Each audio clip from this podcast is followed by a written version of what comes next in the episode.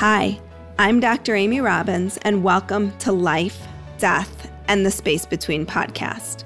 I'm a licensed clinical psychologist and medium, and here we explore life, death, consciousness, and what it all means. Today, I have Ali Norell on the show.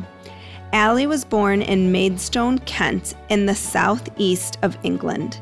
She holds a degree in English and European literature from the University of Warwick and speaks Italian, French, and German.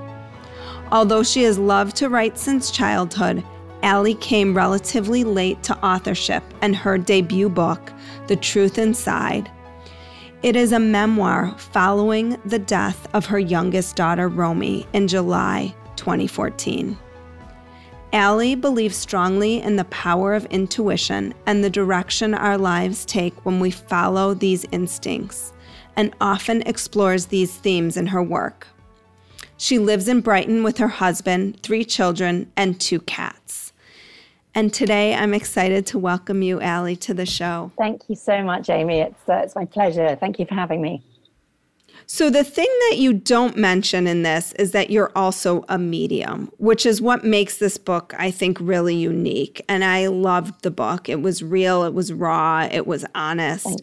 And I think as a medium and a healer, it showed that even with a very, very powerful belief system about what happens when we die, there's so much human process you have to go through when you lose someone you love, particularly, I think, a child. Sure.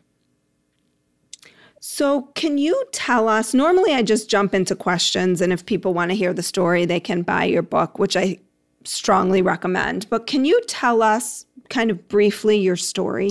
Sure. so, as you mentioned, um, I'm a medium. I would use that term to describe the ability I think that I have although I will say from the top that um, number one is I, I, don't work with this professionally. Um, I never have. I don't expect I, I, ever will. And I'm also very open to any explanations about what it is that I think that I receive. Um, but I spent a lot of my adult life developing these mediumship skills. I, you know, I just started with an interest. I was brought up to explore an interest in life after death. Both of my parents had had different experiences. Uh, very interestingly, my my sister, I'm very close to my sister. She's two years younger than me. She is a nurse, and I would say that she is a um, an open-minded skeptic. I know she's had experiences because she works with the dying at times um, but she's kind of like, oh, I don't know, is it any use? Prove it to me. So I did come, grow up with that in my background. And I was developing that really all the way up to having my children. We have three other children. Romy was our third child of four. Um, I also worked, qualified as a healer, and I worked as a birth doula, and I worked as a reflexologist, helping uh, couples with fertility issues. I kind of put it all on hold to have my kids. I wanted to be at home with my kids, um, but it was always a part of my life. I've always sort of talked to the spirit world, either in my head or just in my daily life. And I think what happened when we had Romy she was four months old when uh, when she died. She had a brain hemorrhage. It was a very sudden sudden passing. She was kind of on my lap one minute. Um, a few hours later, she was unconscious, and within 24 hours, she'd passed. And pretty, I mean, that's pretty uncommon.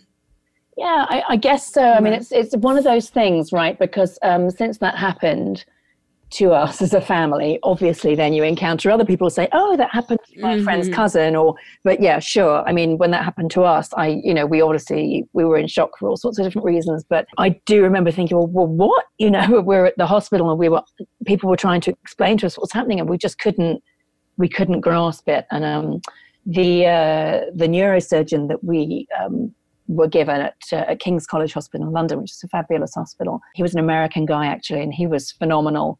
And I remember him saying, like, I just, I can't really explain to you what's happened here. It's something a bit like an aneurysm, but it's so sudden and so intense, so overwhelming that we can't even pinpoint the source of it. So we, we, we never, we've never categorically been told exactly what her cause of death was. But obviously, it was a hugely shocking experience. And I think what happened to me afterwards is what I imagine happens to uh, many other people of faith when they lose a loved one or perhaps when they lose a child. Some people go towards that faith and it, it heals them and it helps them in a big way. And I think others uh, succumb, as I did, to the kind of the anger part of your grief, where you just nothing makes any sense and you're angry that what you've believed for so long um, isn't giving you any answers.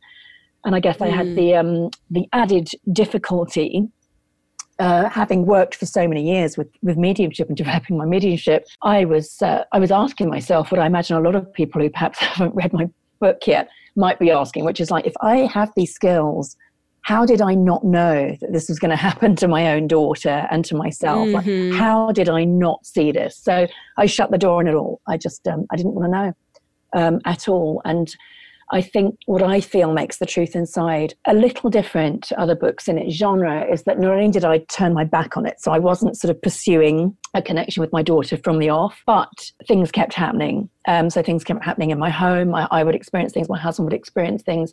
And eventually I found my way back to a spiritualist church. And then over time, um, you know, a handful of mediums. I probably saw about five or six over a three or four year period. And uh, what started to happen is these mediums and the mediums that I saw at spiritualist churches were giving me detailed descriptions of what I had experienced myself in my own home. So I was already questioning mm. those things. I do that anyway, mm-hmm. even as a medium when I'm working. Um, when I have somebody and I'm doing a sitting or something, I will always question privately what I'm getting before I give anything. And I questioned these things with my daughter. I thought, okay, I'm grieving. I, I, maybe I've gone completely insane. You know, this isn't really, I'm, I'm hallucinating. I came up with all the excuses that a, a skeptic would come up with. And then, you know, I can't explain why, but I found myself going back to the spiritualist church that I said I would never set foot in again. And this woman who had never met me before uh, suddenly started to tell me about my daughter and to give me um, a quite extraordinary message, which was a message of two words in the end, two words that really made me sit up and take notice. And and that was the start of it all really and the more that these corroborations started to happen the more i started to think you know what not only am i getting my belief system and my faith if you like back not only is it helping me to find some purpose in my life and to feel positive i think it's also showing me that my daughter exists somewhere just as i kind of always thought and hoped that she did. And uh, obviously eventually that brought me to the point of do you know what? If this could help one other person or couple who's in the position that that we were in you know where you've you've buried your own child and you know the most common phrase you hear from people really is you know i can't imagine what that's like. And i'd say to anyone right. you can imagine it but you don't want to. You don't want to every yeah. bit as awful as you imagine it to be and more um, mm-hmm. So I just thought, mm-hmm. well, if I can write this stuff down, the scariest part was putting myself out there because people quite close to me in my life sort of didn't realize the extent to which um, I had an interest in this area. So that was quite scary, but the personal side of it didn't scare me. And I just, because I was driven by this, this idea that I wanted to have a legacy for Romy and to have her name known. And also by this idea that, you know what, maybe I could help somebody, you know, because I was mm-hmm. looking for a book like The Truth Inside when I was recently bereaved, and I struggled to find one. So, your experience with mediums was really just a validation for what you were seeing and not accepting. On many occasions, yes. Um, obviously, alongside that, I had all sorts of other exciting and interesting information. One lady did, in fact, tell me that I would write a book before I wrote one and that I would go on to write more, which at that point I didn't think was going to be in my future. So that's mm-hmm. interesting. And again, I am completely open to the idea that, you know, she suggested that and I did it. You know, it's like I can't my point has always been I can't I can't argue. I don't use the words evidence or proof because I don't believe that you can prove anything that comes from the spirit world to somebody who is adamant that they don't want to believe it. And I respect that. Mm. You know, we all mm-hmm. have an, mm-hmm. we're all entitled to our own beliefs. So I don't want to I was very careful when writing the truth inside that I didn't want to be banging people over the head with um, my truth and, you know, mm-hmm. have one of mm-hmm. those books which is like, you've got to see the light, everyone. This is it. You know, you're all missing out if you don't believe what I believe. No, if you don't wish to believe it, that's that's absolutely fine by me. This is what mm-hmm. helped me, mm-hmm. and I'm passing on my experiences. Well, and I think what was so beautiful in the book was not only, well, first of all, you're a beautiful writer, but not only the experience of it was like the parallel paths, which I so appreciate, you know, as a psychologist, but also a medium who practices similarly to sure. you. Like if I get messages, I'll give them to people, but I'm not out there. Sure you know with a shingle but that there was sort of the the spiritual path and there was the real psychological path of the the tremendous grief and also the struggle in your marriage and the struggle with your children and the struggle in your life and all of those things that just because you believe or don't believe this you know when you do believe it it doesn't make that piece go away. No absolutely. Um, that was important for me. And actually when i um when i spoke at the launch of my book some months back now i that was something i was very keen to get across in the beginning. It's like look please i'm not standing here preaching you know i don't want to be saying well and you know what? Because i'm a healer and i'm a medium. You know this this is you know this is a positive experience and you too can have a positive experience of grief. You know i didn't i really didn't. I um i got about as low as i think it's possible for somebody to go with my mm-hmm. grief know, I'll be frank, because I've written it, I, you know, if it weren't for my husband and my, at that point, two surviving children, I really don't think I would still be here. I didn't want to be mm. here at some points. It was so bad. So no, those, uh, those spiritual beliefs and everything that I had spent, you know, the best part of 10 years pursuing and studying for a, a period of time did nothing whatsoever for me and I think that was part of my learning experience. Actually, I think I needed mm-hmm. to go mm-hmm. there. So, in your book, you talk about this concept, which we're going to veer off a little bit here, sure. of conscious conception, which was fascinating to me. I feel like I could have a whole podcast on conscious conception. But what was your, what is that exactly? Um, okay. How, so, how uh, did that manifest in your life? Because okay. it, it, really did. it really, I really believe that it did. And I, I do feel the need to state that this has nothing to do with conscious uncoupling. I kind of read that phrase in your questions and I thought, oh no, um, uh, no, it's it's not that. So conscious conception, I had actually read about during my time as a reflexologist and a birth doula, as I've mentioned, working a lot with couples who wanted to conceive, and I became very interested in the idea that you can ask a soul or a spirit or a being to uh, to join you um, and in a pregnancy and I'm fully aware of how completely left field this sounds, but I also really believe that I had direct experience of that myself, specifically with both of our daughters, oddly.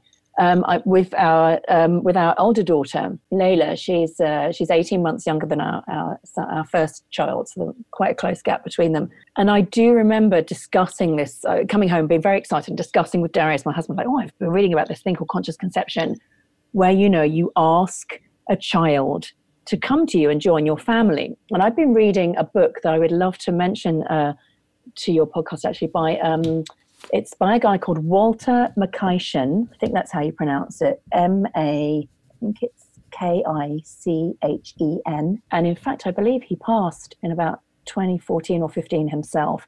But he wrote this book uh, called Spirit Babies. And he was um, a spiritualist medium he's either American or Canadian, and whichever way I pick, I'm going to offend people. So I, I, know he wasn't British.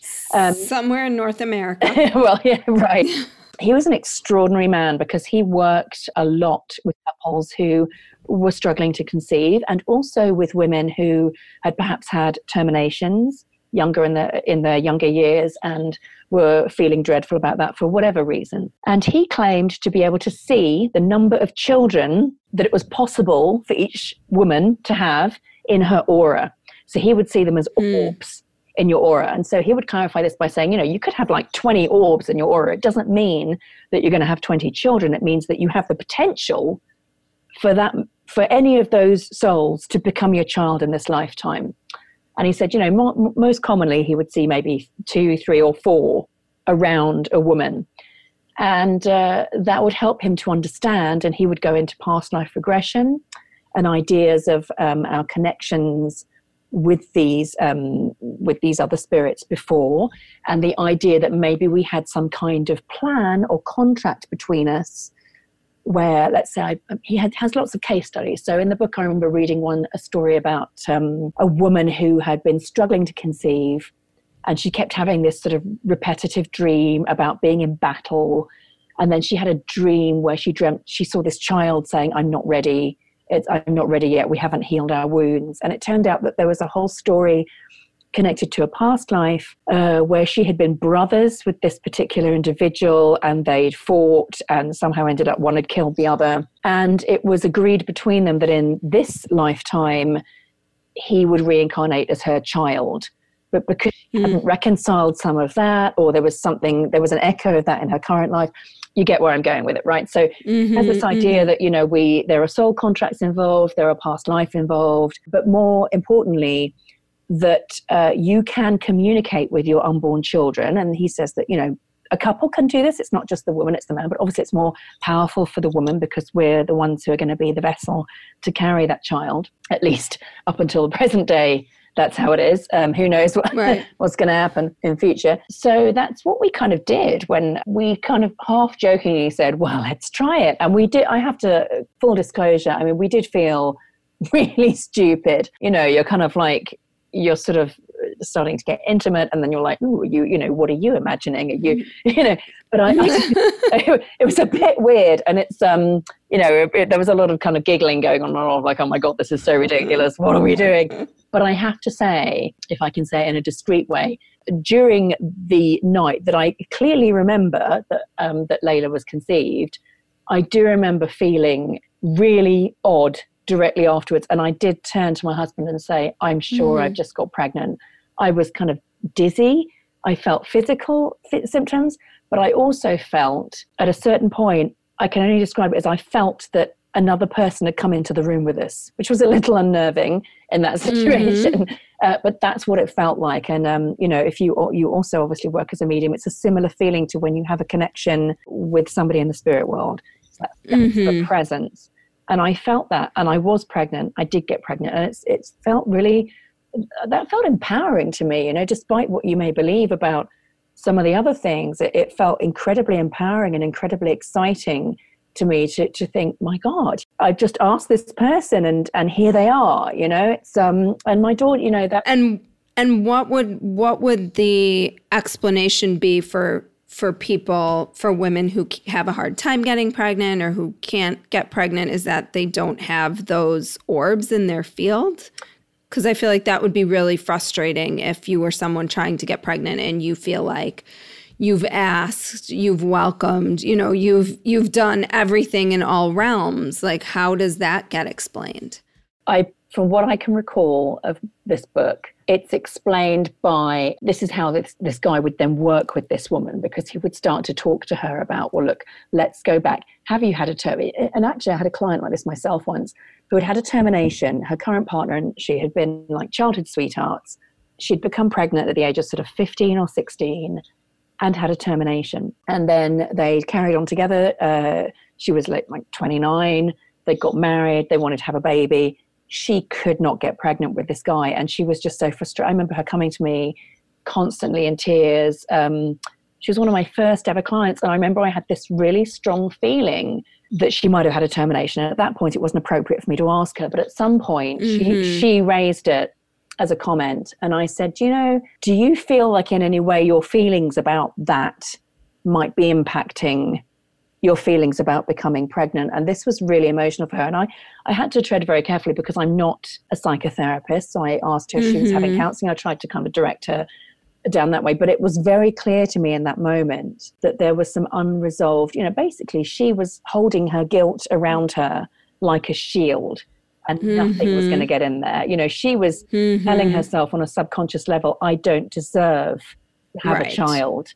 And of course she deserved to. You know, we all have free will. We all make choices in different situations that you know we may not agree with later in our lives but that's the that's part of life and learning and you have to learn to accept and forgive yourself for those things and she did go on to get pregnant and have two children with her husband mm. um, so i found that fascinating and i think similarly i think to address your question he addresses it really well in the book because he gives a whole raft of case studies about women in different situations and i don't think it was ever a case of oh, well, sorry, there's no orbs in your aura.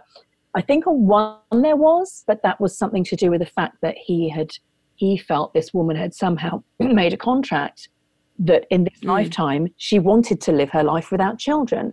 And in fact, when mm-hmm. she went into that in more detail, she became, she came to realize that actually her purpose didn't involve children and she made her peace with that. So I don't mean to sound glib because obviously I've worked with women who are struggling to conceive, and I know how desperate that situation can be. So I would never uh, want to come across as sort of brushing it off as, oh well, you know what, you just decided in another life that you didn't want to do that. It's not that simple. Mm-hmm. But but I would encourage anybody actually who um, who's experiencing difficulty around conception to read Walter Makichen's book, uh, Spirit Babies. It's it's a really beautiful book. Actually, I used to refer a lot of clients to it. And um, well, and I think what it speaks to, what your book speaks to, what all of this speaks to, is that you cannot separate our psychology from our spirituality. Right? right. Like they are yeah. they are completely intertwined and to really be spiritual, you have to be able to look inside yourself. Yes. A la the truth inside. Yeah, I think that's yeah, I think that's an exceptional point, and I can relate to that in the sense that I, I talked about my grief in that way a lot in the early days, and I can remember saying to my husband, you know, on a spiritual level, I completely get it. You know, I can almost get to the point where I say, I'm at peace with it. I understand exactly what happened here and why I feel that I had some kind of say in it. This was a contract my husband and I. Right, because those are all your belief systems. Yes. I mean, you believe in past lives, you believe in soul contracts. Yes. You talk about that in the book and That's how right. you how you've come to use that to understand. Absolutely. And how some of it, when you kind of look in retrospect, made sense. Yes, yes, very in much a lot so, of ways. Very much so. But at the same time, you know, I was saying to him, and it was very obvious to people around me who loved me, that on a human level, I, I couldn't cope with it at all. I was angry. I was, I was devastated. You know, I was, I was everything you could imagine that human grief is. I was, I was feeling it and exhibited it. And uh, I'm trying to know who was it. It'll come back to me in a minute. Oh, hugely famous spiritual author. I quoted him actually in a talk that I did. Made exactly that point that actually, on a spiritual level, death is a very sacred thing and we all have an understanding of it because we are all one. Um, Eckhart mm-hmm. Tolle, that was it, Eckhart Tolle. Oh, yeah, How yeah. could I forget his name? but on a human level, it's devastating. You know, we can't mm-hmm. escape that. It doesn't matter how spiritual you are, you're going to have a sense, you know, it does happen. There's that duality. I, that was really mm-hmm. um, strong for me, that realization. So last question is how has romy come through to you? And why do you feel like sometimes you don't feel her presence as strongly? This was pretty powerful in the book in terms of her little soul yes. that she is. Yes she's come through in a variety of different ways and at one point the activity felt quite frequent quite intense and i think that was when my grief was at its um, toughest point. But having said that um, i would say that now the sense of her permeates more. I have flowers that I have on my desk where I write. I buy her flowers every week. When I put the flowers there, they buy her photo and I talk to her. So I, I feel that I um, maintain this connection with her some of the drama, I mean, obviously, I'm, I'm at the moment, I don't feel the need to visit mediums or go to spiritualist churches. That's not something that I feel the need to do right now. So that side of and it. And she was four months old. Just, I don't, yes. I don't think you said that, but no, she was four right. months Thank old you. when yes, she, she died, was four months so. old. So um, you know, and again, I totally appreciate that some people's questions may be like, well, hang on a minute, she couldn't even talk. How can you get messages from her? And I do believe that, you know, when we return to wherever it is that we come from, source, the spirit world, heaven, whatever your, your uh, terminology is, I believe we then become spirit. And so the communications that I've had from her don't often involve, you know, having a chat. Well, the most recent actually was, was Christmas time last year and my husband had taken our three children out for an hour to let me get on with um, it was christmas eve i think i was getting on with some uh, food prep or something. Uh, i just happened to walk past our living room where our christmas tree was. We had a huge christmas tree. And as i walked back towards the kitchen i just saw just from the corner of my eye it looked like a child running past the door. And i knew my kids mm. weren't in the house. And i had this sense of knowing immediately. And i just said that's you isn't it? I know that's you and she wasn't a four month old baby. It was you know she was the height of a five six year old girl which is how old she would be now almost. And i just knew and that's what i hear from a lot of other people who feel that they've had experiences or connection is that you you just know. You know if i hadn't had that knowing i would have thought oh i've just seen something. Oh that was one of the cats. I saw something out of the corner of my eye. No i know i saw my daughter just briefly. And i feel that mm-hmm. um, i've always had a strong sense that she may work, help me with my work in some way. I'm not quite sure how what happened, but I do remember very early on saying I have a feeling that I'm not going to hear from her or see her so much now until we get to the point at which she would have turned seven, which is another year from now. So I'm saying that now. Who knows? I may be wrong. I, you know, I'll see what happens. But I have a sense that if I pursue, uh, you know, my healing work or anything like that, that maybe I may get a, a connection with her around mm-hmm. that time. Mm-hmm. But I don't feel bereft in any way because because of the previous experiences that I've had and because of what I believe. I just I believe that she's not lost. I believe that she exists somewhere that's kind of in a sense parallel to the world that we're in. I believe she's in a better place than we all are, and that is very comforting to me. My children, my daughter in particular, they've all had little experiences that they've mentioned, and we talk mm. about her often, and we you know, she has her own little garden in our garden with a bench with her name on and rose bushes. And so we keep her memory very much alive. And of course, the book for me, The Truth Inside, was her legacy. And uh, even as a result of that legacy, you know, the proceeds from both of my book launches, uh, we set up um, a foundation in her name to help girls from the untouchable caste in India go to school, which they can't do. Uh, oh, there's no wow. way they can go to school and learn. And, and that felt, we waited four years to find the right opportunity to honor her uh, in that way. We wanted very much to have some kind of charitable interest or to be donating. You know, that's that sense of you know we would have bought her Christmas presents and birthday presents. What do we we want to put that money somewhere? And and that was the thing that we wanted to do to pay for mm-hmm. girls to uh, to learn and to study. Um, so you know we keep her alive in lots of ways. And she's in my heart, and um, mm-hmm. you know what it's like, right? As a mother, if you've created and carried that child, they're never apart from you ever. Mm-mm. You know, it doesn't. It you, you know you're never separate. Um, mm-hmm. So yeah, that that's um that's positive for me. So beautiful. Well, thank you for sharing your story. And the book is called The Truth Inside. It's on Amazon and everywhere else that books are sold, I'm assuming? Uh, yes. okay. And if people want to find you, where where can they look? Uh, they can, I have a website, uh, which is uh, alinorell.com. That's A-L-I-N-O-R-E-L-L.com.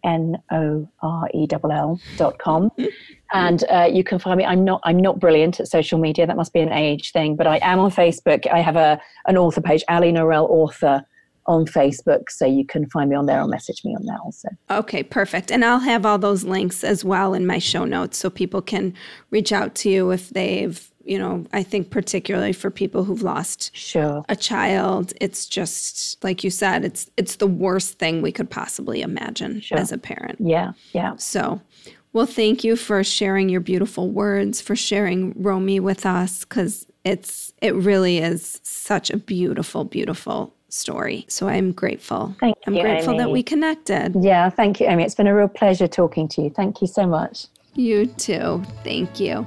Like what you heard today and want to hear more? Curious about what comes next and what it all means? You can subscribe on iTunes. Just go to podcasts and find Life death, and the space between, and hit subscribe. And you can follow me on Twitter and Instagram at Dr. Amy Robbins. Ask me any questions you might have, let me know what else you'd love to hear about, or just share your story. I can't wait to hear from you.